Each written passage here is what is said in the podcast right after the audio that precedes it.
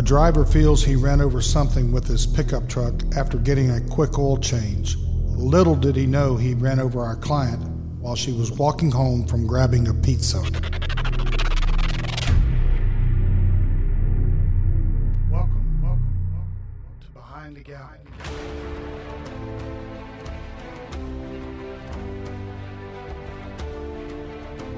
The law can be a difficult trail to navigate.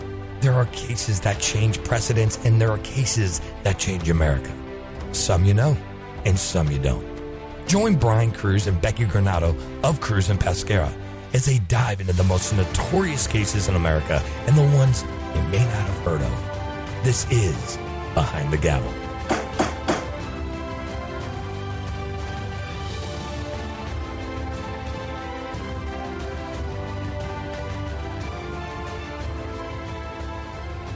Welcome back to Behind the Gavel. I'm one of your hosts, Brian Cruz of the law firm of Cruz and Pescara. And I'm Rebecca Granado. Today we're going to tell our listeners about a case against a negligent pickup driver who ran over a pedestrian after she was grabbing a pizza after work. We're going to call her Susan today. Let me tell you the story of what happened to Susan.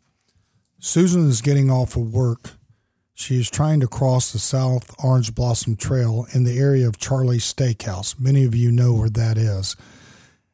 As she's gotten off of work and she's in her chef's uniform, she goes to the center lane as she's trying to cross over to go get her car that's parked on the other side of the street.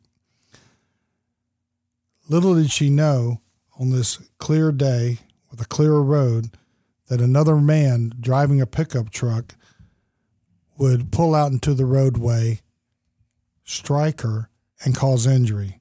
In fact, the driver was driving an F 250 pickup truck. He testified he felt he ran over something in the center lane. He immediately stops his vehicle. He jumped out of his vehicle. He sees a black woman under the front of the truck. He sees her skin is torn off of her right arm. He hears her screaming in pain. He then hears the sirens coming, and after that begins the long treatment of our client uh, in the hospital and to essentially recover from this horrible accident.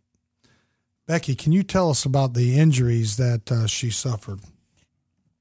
Well, the, in in my memory, the truck running over her left her right arm severely fractured, her fractured ribs, low back pain, and she ended up with a partially paralyzed right arm, which makes her virtually unemployable in the field that she was in.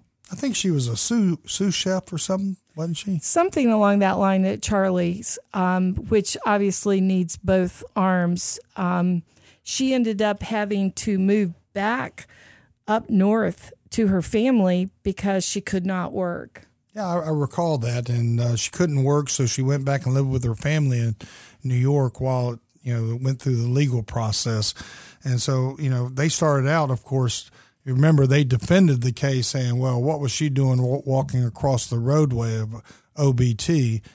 And in that area, there's no crosswalks for like a mile in each direction. So, um, so we were then saying, well, how can you miss this rather large uh, female out in the middle of the roadway when you're driving a F two fifty Ford pickup truck, you can kind of see everything.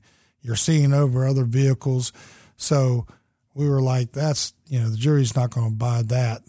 Uh, that you get a pass because uh, she was in the turn lanes crossing across OBT." So finally, we convinced the insurance company. And remember, folks, there's always an insurance company in these cases. So we finally uh, convinced them to pay a really substantial settlement, and I believe um, uh, she came back down for mediation. We flew her in from New York, and we sat down with uh, the mediator and the and the other uh, side. And after an all day mediation, it was one of these long ones, you know, like seven or eight hours. We were able to resolve the case. We can't really tell you the amount, but it was a substantial six figure uh, case and uh, it gave her enough to compensate her basically for the rest of her life because she was not going to be able to go back to work. uh, as a sous chef. Um, so that's how, and this is another classic example of how an accident can just ruin your work life. You know, it, it can happen to to you if you if you're working with your arms and you're you have to walk around or something and you get a serious injury to an arm or a leg, it can drastically affect your ability to keep your employment. So in these kind of cases, we always look for the loss of wages, but also the loss of earning capacity. That is the person's ability to earn money over the rest of their life. Sometimes we can show that, well, you've gotten 50 cent an hour raises for the last five years working somewhere, so you would have had that and now you're not because you're not going to be as productive. Or we can show that they completely lose the ability to handle the job and they're unemployable in the same industry. Uh, and then, you know, then there's always a question what can they do to become employable in somewhere else? But um, this is a this was a really good and a good feel good case because somebody had lost a significant portion of their life and you know she loved being a sous chef, and so we felt good about the resolution of this case. Well, this case also is another example of where we used an expert who was a former highway patrol trooper for 30 years to reconstruct what happened and actually use the defendant driver's testimony against him. So it wasn't as easy as it sounds, but in the end, that that's one of the things that turn the cases. So, like we talked about in the previous podcast, you need to make sure your attorney can afford and have access to those types of experts. He did a fantastic job, as I remember, and it really laid it out crystal clear. So the other side finally came around. I mean, they offered zero when we started, and so there you go. So that was a good one. I'm happy to report that. Phil, did you have any questions for us? I do. So, hello everybody. My name is Phil. I'm filling in for Camille today. She's out being uh, a law student, so congratulations to her. So, I don't know anything about the law. So, if I ask you guys any questions, don't laugh. Please don't. Please do not laugh. So, if you are listening and you are new to, to law questions, you're probably thinking a lot of the same things that I am. So, Brian, you, you did mention that you flew her down for mediation, right? Right. right. Uh, and you said you, you are not able to, to say how much you know you received. Is that because you didn't go to trial? Right. Mediation is the opportunity for the parties to get together right before the trial. Typically, you're mostly successful. Your most successful mediations are going to be within a month or two of trial. Um, closer the trial is, the more the writing is on the wall for the insurance company. You know, they like to hold their money to the last minute, uh, and so, but that's the that's the moment that you have, if there is going to be a resolution, it, you know, it could likely happen. So, mediation is required in all civil personal injury cases in Florida before you go to trial. Okay, so so those people who, who aren't familiar with their area, uh, Orange Blossom Trail or OBT is what it's called, is a very very long stretch of road. It's probably one of the most dangerous roads in, in Florida. Right, Becky, Absolutely. you were just telling me earlier before we were on the air that um, Orlando is probably one of the worst pedestrian accidents. Don't most of them have to happen in on OBT, right? Well, I don't know about that, but it is. I believe we have the dubious honor of being the largest pedestrian accident city in Con- the country. Congratulations, most dangerous. Yeah, most dangerous. Congratulations, um, Orlando. And that OBT stretch is between. I think where this accident happened, if people who've lived here a long time, Charlie's used to be on OBT. Yes. And it was between, let's say, I 4 and the Florida Mall. Yes. Which is a long stretch and a dangerous stretch. Wow. And so she was literally, she was just crossing the street because you said there were no crosswalks. So she was crossing the street and then just some guy just smacked right into her. Right. Pulled out from uh, an Amoco or some station, Express or something Lube like Express, that. Yeah, yeah. And he pulled out into the roadway into the center lane. So, you know, if you're visualizing this, folks, you got three lanes going one direction, three lanes going another, and then there's a center lane for a turn lane. Yeah. Well, she had successfully walked across. There was no other traffic, and she was standing there when she was hit from behind oh my gosh. in the turn lane which you know was not an intersection turn lane either. It's just a turn lane so people could go to various businesses. So that was, uh, of course, shocking to yeah. her. So when you mentioned that um, she lost the capacity to do her job, right? Yes. How, how do you, as as a, as lawyers, how do you guys determine an amount? Like, so you did mention that her, the insurance company they offered zero, so they weren't even they didn't want to give you anything. Well, at first they were saying it was all her fault for Yeah. uh, walking across a busy roadway. You know, what idiot would walk across a busy roadway? Yeah. Well, how how is she supposed to get across then? Exactly. Fly? Exactly. So so how, how do you guys? So you know she she lost her ability to cook essentially. So Correct. you know, uh, culinary schools are not cheap. No, and you know that's a really fair question, but what we again we fall back on our experts because we can't testify. She can obviously testify to her lost wages, but basically what happens is we take her tax returns, her past earnings, uh, the medical doctor or vocational rehabilitation person is hired, and that expert would then determine what she could possibly be retrained in or what she can and can't do. And of course, they're all looking at all these depositions Brian has taken of the doctors and what her future prognosis is. So the vocational rehabilitation expert takes that information and does a life care plan. Mm-hmm. And that outlines possibly, you know, what she could be retrained to do and how much that would cost. Those reports then go to the economist who puts a number on it for us. Okay. It's not something we just pull out of air. He takes what the doctor and the re- vocational rehabilitation expert has put in their plan.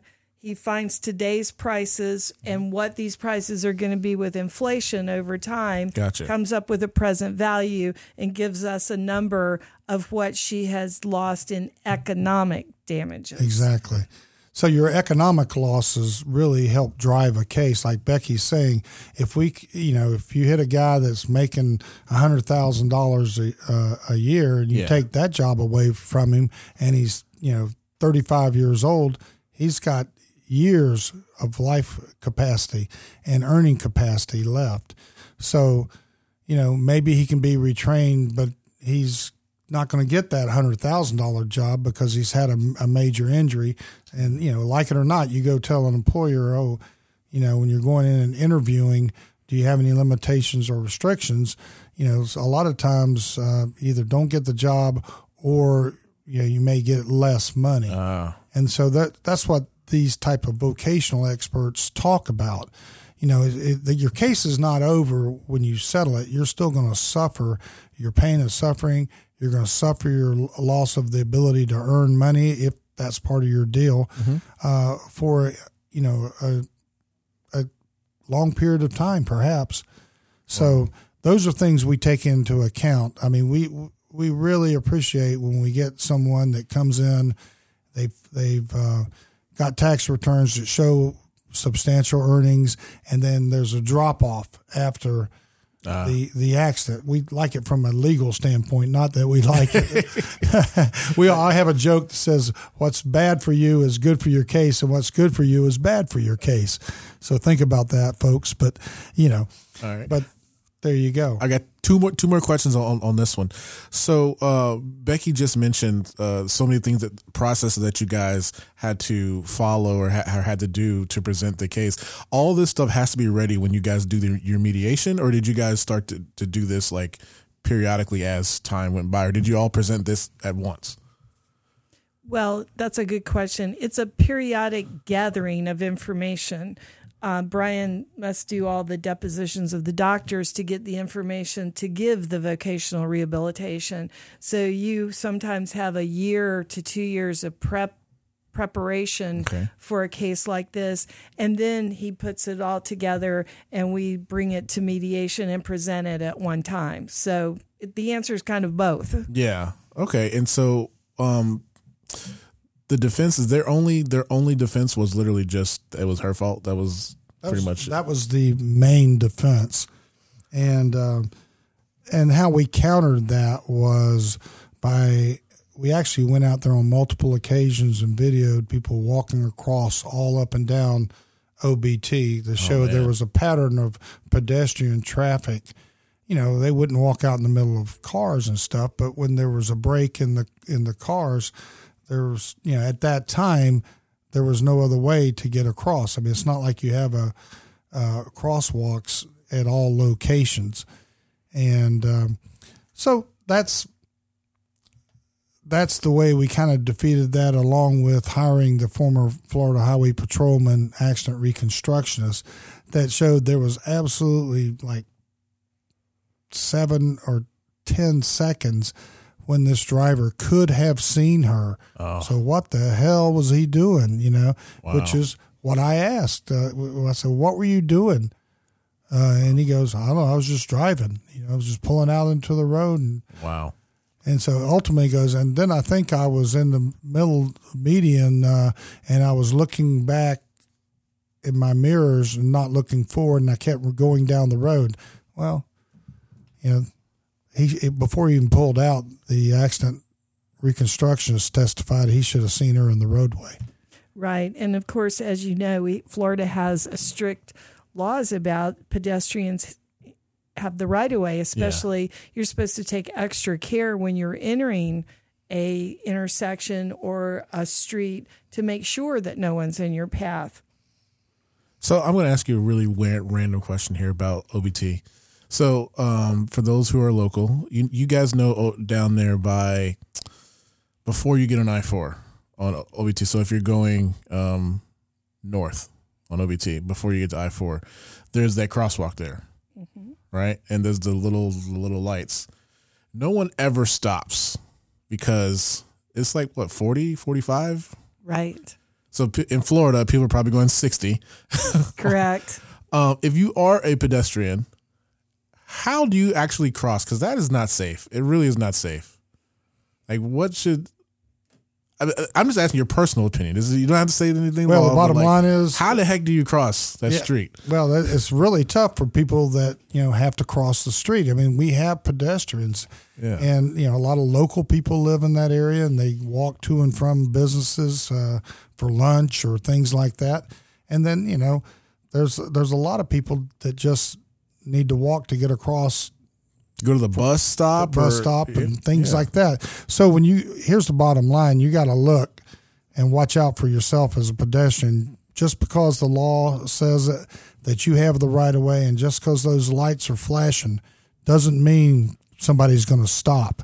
And you know, before you step out and walk across, you better make sure it's clear because Florida is, like you said, we're the number one capital of pedestrian injuries and accidents in the United States.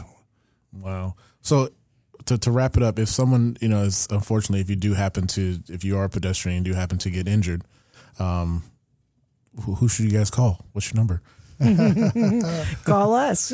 We definitely have the expertise and the time to do it. Our phone number is 407 841 0200.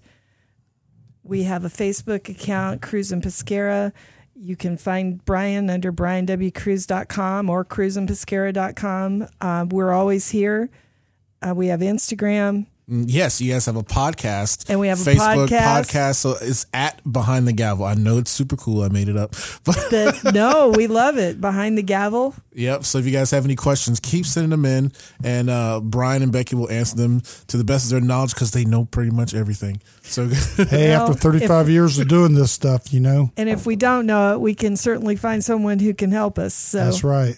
cool, guys. So stick around for a preview of the next episode of Behind the Gavel. And thank you guys for tuning in.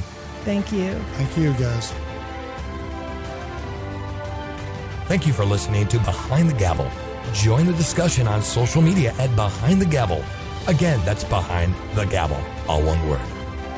Tune in after the break for a preview of the next episode of Behind the Gavel.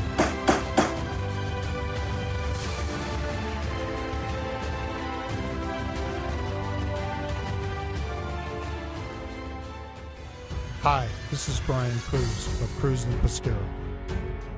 If you're in an automobile accident and you're injured, listen up. First, go to the hospital. Next, call your lawyer. Why? Because you need advice. Call Cruz and Pescara, your I 4 lawyer. 407 841 0200. 407 841 0200. Cruz and Pescara, your I-4 lawyer.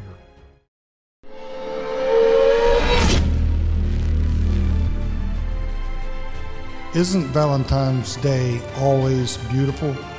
Love is in the air, chocolates, everybody's happy. Our client would disagree. He felt no love in the air on Valentine's Day back in 2017, partially because he was on the floor and hurting.